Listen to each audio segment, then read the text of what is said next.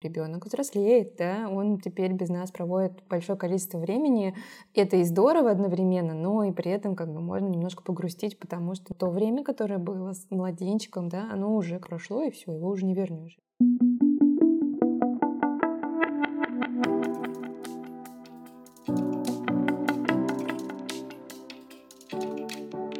Всем привет!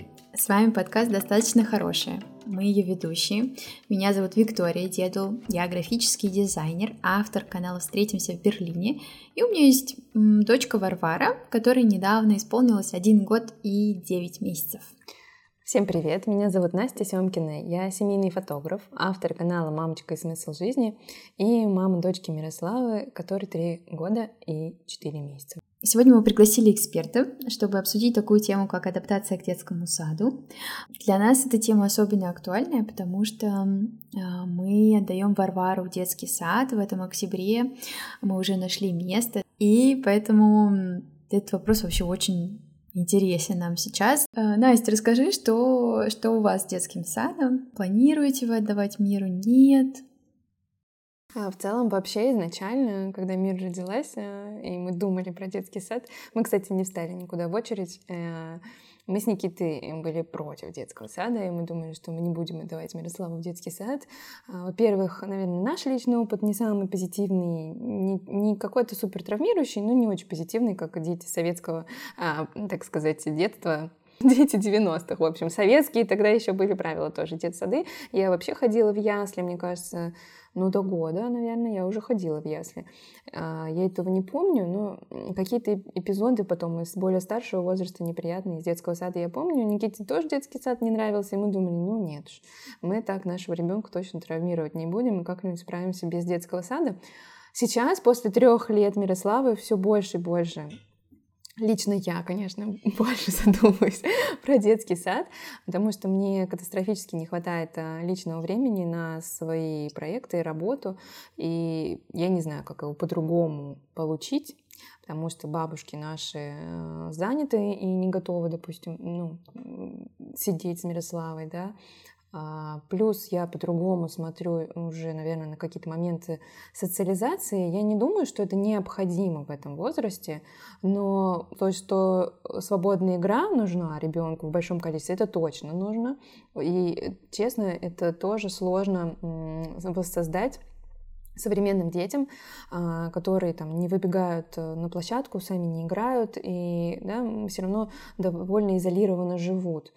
Поэтому я все чаще и чаще об этом задумываюсь, какой может быть детский сад, а, да, как, какой формат, может быть, на полдня, как, как Мирославе бы зашло это или не зашло, потому что ей уже, да, уже больше трех лет а, более осознанный человек, но и больше привычки все равно быть дома со своей семьей. Поэтому я изучаю этот пока что вопрос, мне интересны а, разные аспекты его.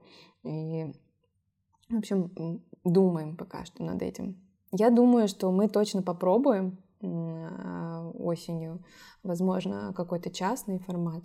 Посмотрим. Если Мирославе понравится, то, наверное, в моей голове идеально было бы дать ее на полдня и какой-то частный сад, возможно, Реджио или Монтессори.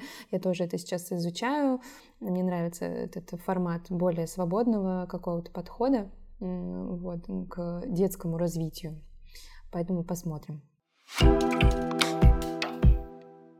Я, когда Варвара родилась, ну, мне казалось, что годам к трем все-таки логично э, идти в детский сад. Вот, потому что, да, есть, у нас е- была бабушка на подхвате, когда мы жили в Москве, но мне казалось, что все равно что ей будет сложно, да, проводить много времени там с Варварой, и что мне все равно казалось, что детский сад вписывается в нашу картину мира с учетом того, что мне там хотелось работать.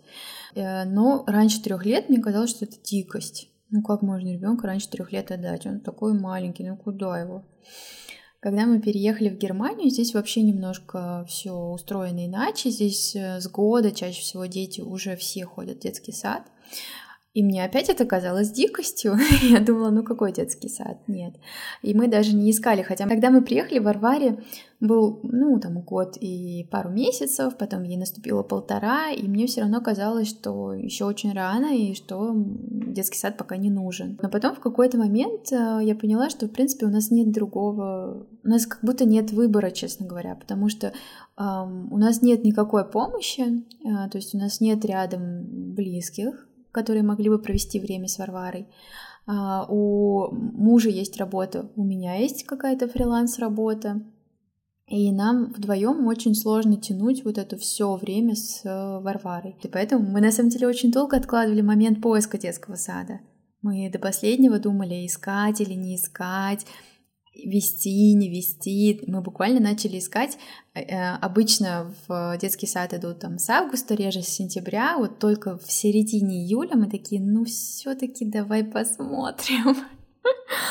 И я хочу сказать, что для нас это некая необходимость, и, наверное, если бы мы были в, в другом месте, в других обстоятельствах, возможно, я бы не отдала Варвару два года в детский сад. Но так как мы сейчас здесь, вдалеке от близких, в таких обстоятельствах, когда, например, даже няню очень сложно нанять, ну, в смысле, при, приглашать даже бейбиситера, это очень накладно для угу. семейного бюджета, а детский сад это бесплатно. Поэтому в таких обстоятельствах мы выбрали попробовать детский сад. У меня тоже есть разные мысли о том, на какое время отдавать, потому что нам дадут квоту, скорее всего, на 5-7 часов в день.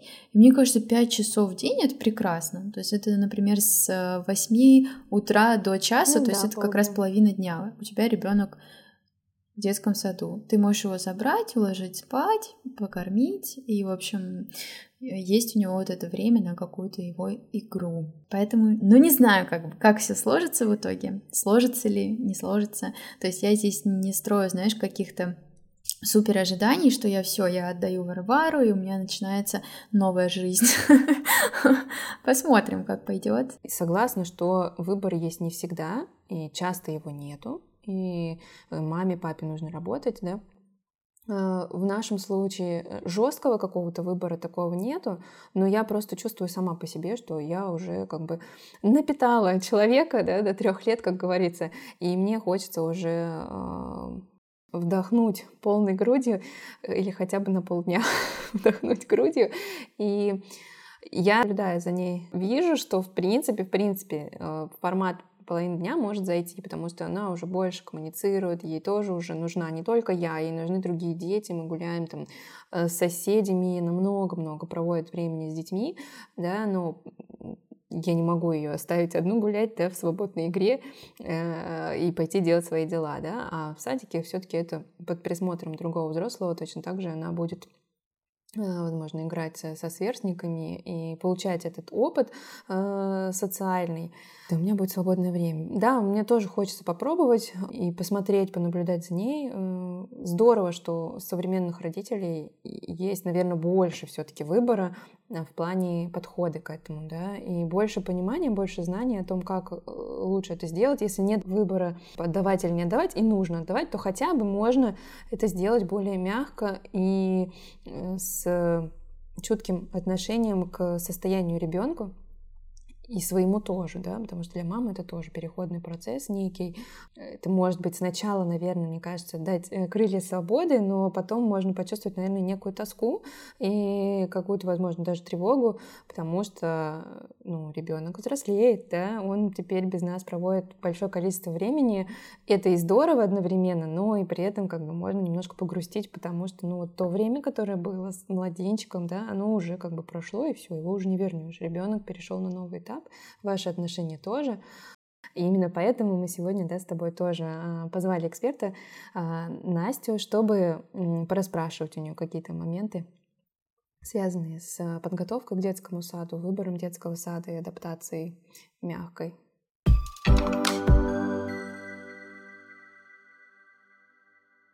Наверное, мы сегодня хотели начать, э, Настя, с того, что хотели попросить тебя представиться и немножко рассказать о себе, о своем опыте, чем ты занимаешься, на чем специализируешься. А, привет, меня зовут Анастасия Лаптева. Я являюсь специалистом в области детской педагогики и психологии.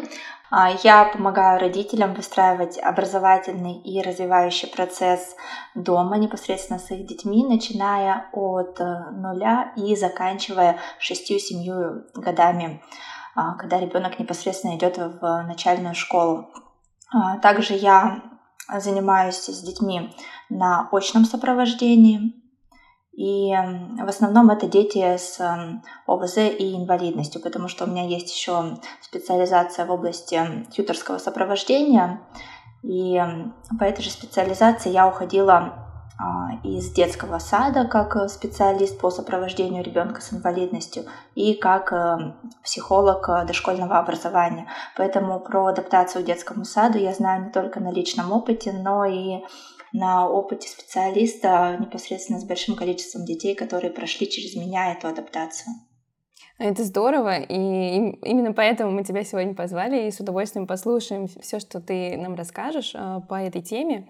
И, наверное, первый вопрос, э, который хочется задать, это в каком возрасте лучше всего да, а, отдавать ребенка в детский сад и как понять, что он готов к этому? Хотела добавить еще, что на самом деле в разных странах вот этот порог вхождения в детский сад, он очень разный. Например, я сейчас нахожусь в Германии, и здесь нормально отдавать в возрасте одного года. Вот, для меня это, особенно когда мы только переехали, это вообще казалось, ну, какой-то дикостью, но так живут там условно все. Вот, в России этот порог совсем другой, да, то есть это скорее там ближе к трем годам годам обычно отдают реже, там, да, чуть-чуть раньше. Как вот все-таки ты считаешь, какой возраст оптимальный в этом смысле? Вообще, на самом деле, возраст, если брать ту же Россию, да, это было когда-то 6 месяцев, совсем давно-давно, да. Ясли все эти, да.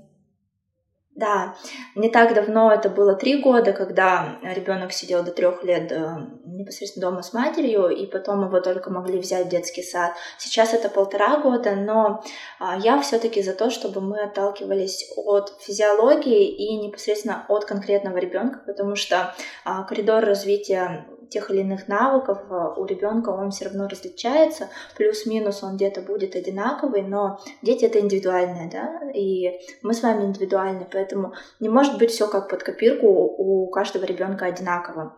А, сам возраст оптимальный это 2,5-3 года. У специалистов он разнится непосредственно от э, неврологов до психологов, до педагогов. То есть а, каждый специалист вам назовет разные цифры, но в среднем, если мы говорим о физиологии развития ребенка, это от 2,5 до 3 лет. Ну вот и по каким признакам можно понять, что ребенок готов? А нервная система у ребенка интенсивно начинает развиваться непосредственно где-то с 2,5-3 лет. То есть эм, зрелость нервной системы, да, мы берем во внимание, мы берем э, во внимание угасание сепарационной тревожности ребенка, когда он готов отделиться от матери и воспринимать этот мир не как я и мама это одно целое, а как я отдельно от мамы. И непосредственно сюда же подключаются сенситивные периоды развития ребенка. Это сенситивный период развития социального, когда ребенок э, готов воспринимать социум как третий а, субъект э, окружающего, да, то есть есть я, есть э, значимый взрослый и есть мир, который меня окружает, и я готов с ним выстраивать какие-то взаимоотношения и контакты. И сенситивный период самостоятельности, когда ребенок активно проявляет э, вот эту фразу, да, я сам, я готов делать что-то самостоятельно, и это тоже один из признаков, когда ребенок э, оптимально да, готов пойти в детский сад и готов э, там учиться новому самостоятельно, не с мамой.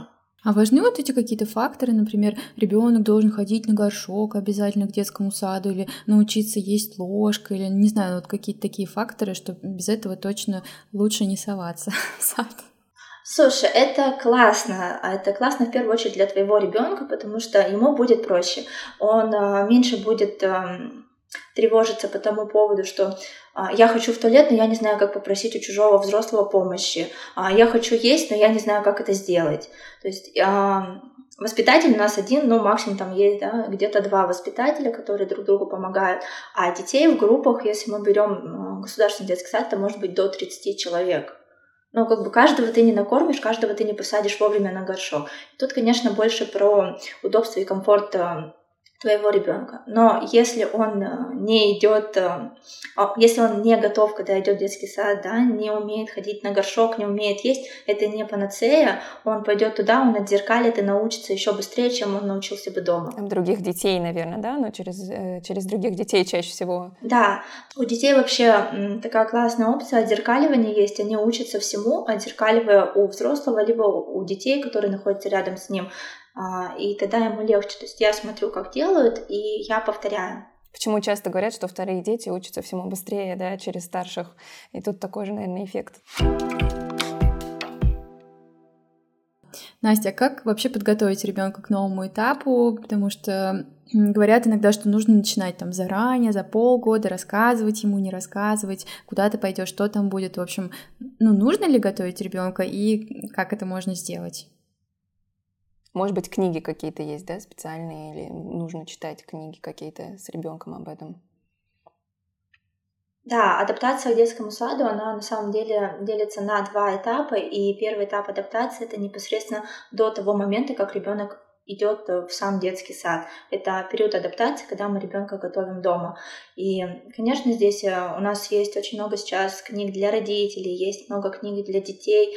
А, там прописаны все этапы, то есть ребенок понимает, а, что его ждет, в какой этапности. И это намного легче ему дается, потому что э, даже для взрослого, да, если мы приходим и мы не знаем, чего нас ждет, это вызывает некую тревожность и напряженность нашей нервной системы. Точно так же у ребенка. У него нет этого опыта жизненного, и он не знает, что будет дальше, чего его ждать.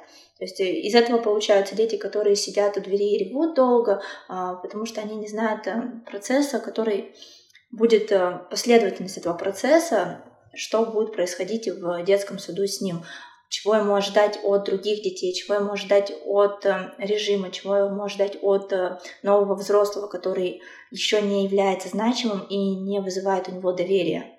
Ну и непосредственно сюда мы можем отнести не только книги, да, которые мы подключаем сюда сюжетно-ролевую игру. То есть мы с ребенком обыгрываем дома эти процессы. Мы гуляем около детского сада, мы ему показываем, что вот детей приводят и детей забирают. То есть никто там не остается жить, никто там не ночует. И и, следовательно, мы ребенка не запугиваем, что вот э, если ты не будешь слушать, я тебя оставлю и не заберу. Ну да, конечно. Нет, у ребенка должна быть стабильность, у него должно быть доверие в первую очередь так, к родителям, которые точно его заберут, точно его любят, и все хорошо. Если сказали, что после сна, да, то заберут после сна, не да, без обмана да. и так далее. И это к вопросу о том, что ребенок не знает, э, что такое время. Это для него абстрактное явление. То есть э, мы не можем сказать, что я приду с тобой в 5 часов это ровным счетом не сказать ничего ребенку. То есть мы ему проговариваем, вот ты сейчас придешь в детский сад, ты позавтракаешь, ты а, погуляешь, ты поиграешь, ты поспишь, там получишь какой-то полдник, там мы ему обозначаем, да, то есть э, слово полдник тоже может быть непонятным, мы там скушаешь печеньку, выпьешь э, чай, и я приду за тобой. Да? Ну и непосредственно мы э, этап э, адаптации делаем ребенку мягким, мы не выводим его на весь день сразу, и постепенно увеличиваем время пребывания. Ну, тоже, да, наблюдая за ним, да, нет тоже каких-то, наверное, да, жестких норм. Сегодня два часа, завтра три часа, потом четыре, да, просто наблюдаем и постепенно увеличиваем, да, время. Да, Настя, на самом деле есть э, этап мягкой адаптации, который прям прописан. Mm когда и сколько нужно ребенка оставлять, но опять-таки мы возвращаемся к тому, что каждый ребенок индивидуален. Я еще за то, чтобы у ребенка был плавающий выходной в процессе адаптации. Если мы берем процесс адаптации, это от э, месяца и может быть больше, то есть, э, ну, в течение месяца у ребенка точно должен быть плавающий выходной, когда мы смотрим а, непосредственно по своему ребенку, что его нервная система перегружается, тогда мы ему даем отдохнуть. Угу, здорово. Хороший очень совет, да. Ходил, да, ходил в детский сад, мы видим, что он устал, мы его забираем, он прям перевозбужденный, и тогда мы ему даем день отдохнуть.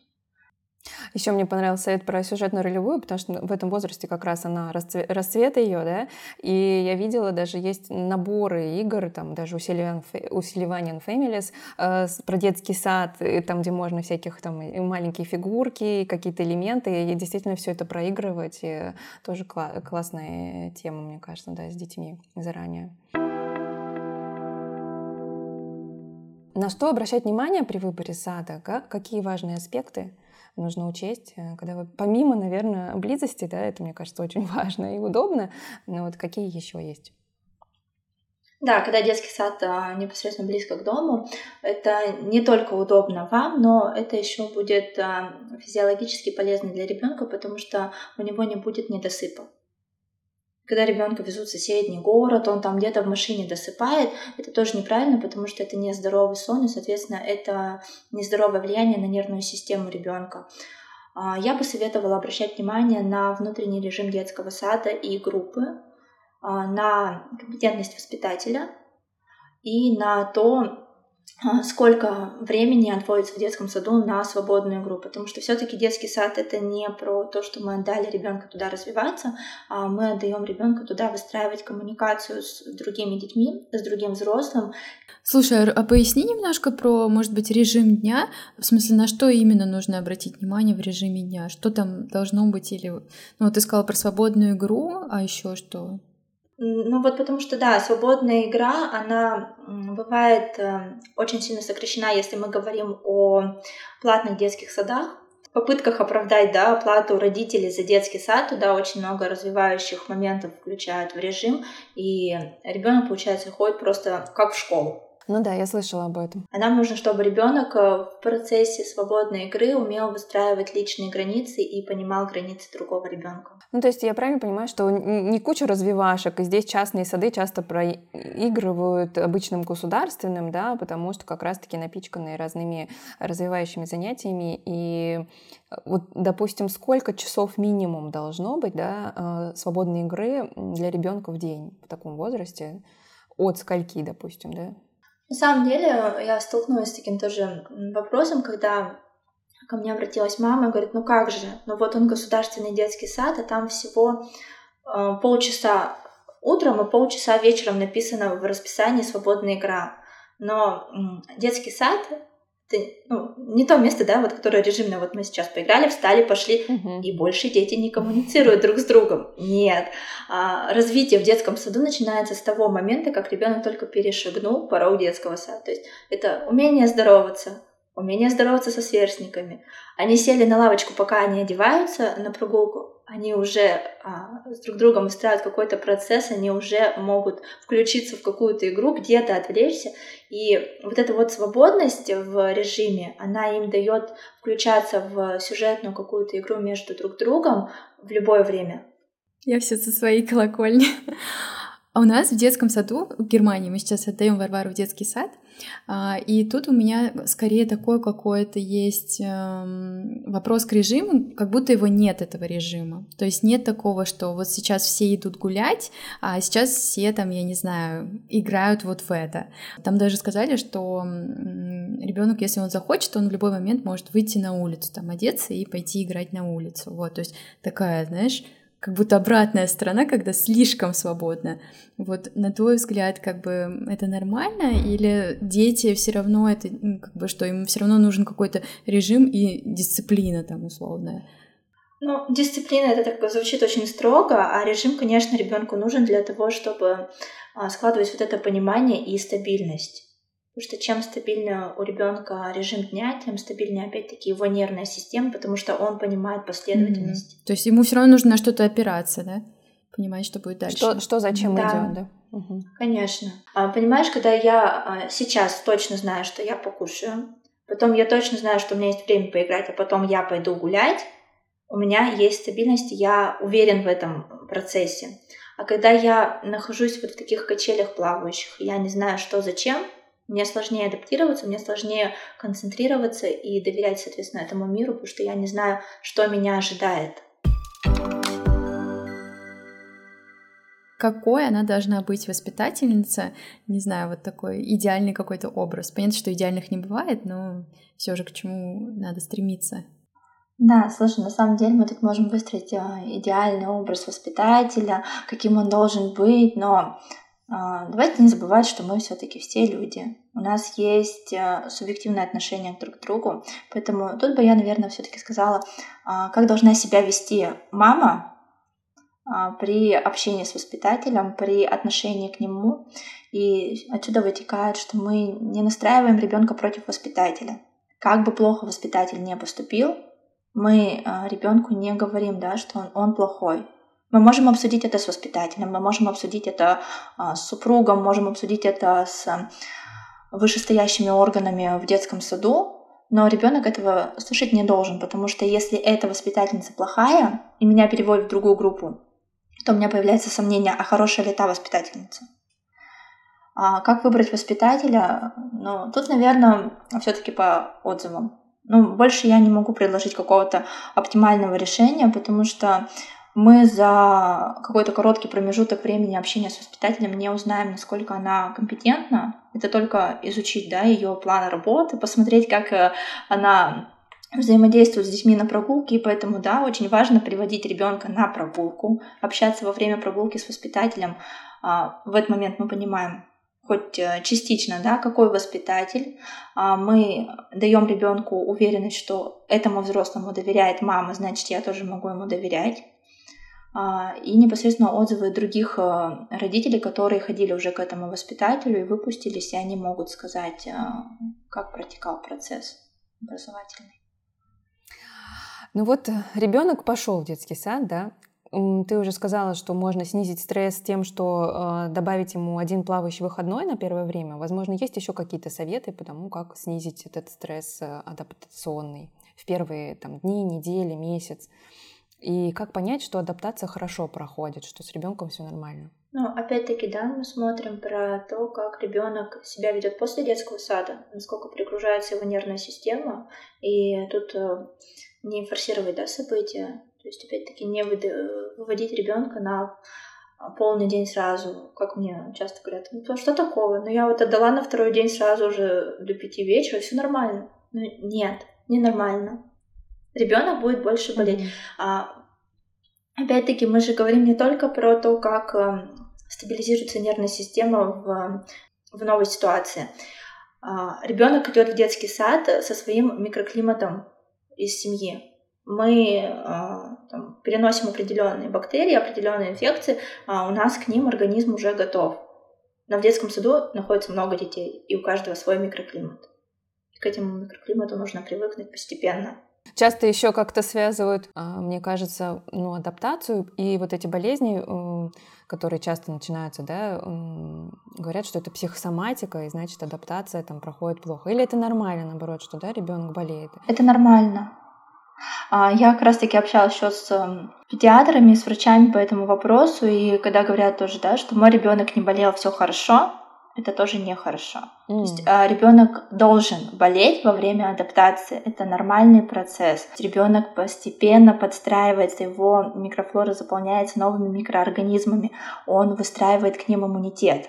Но тут вопрос, а как тяжело переносит ребенок эти болезни? Как долго он болеет? То есть если это три недели а, болеем, неделю ходим, три недели болеем, это ненормально. Угу. Если мы там три недели ходим, пять дней поболели, выздоровели и дальше ходим еще месяц, то это замечательно. Угу. То есть ребенок подстраивается правильно.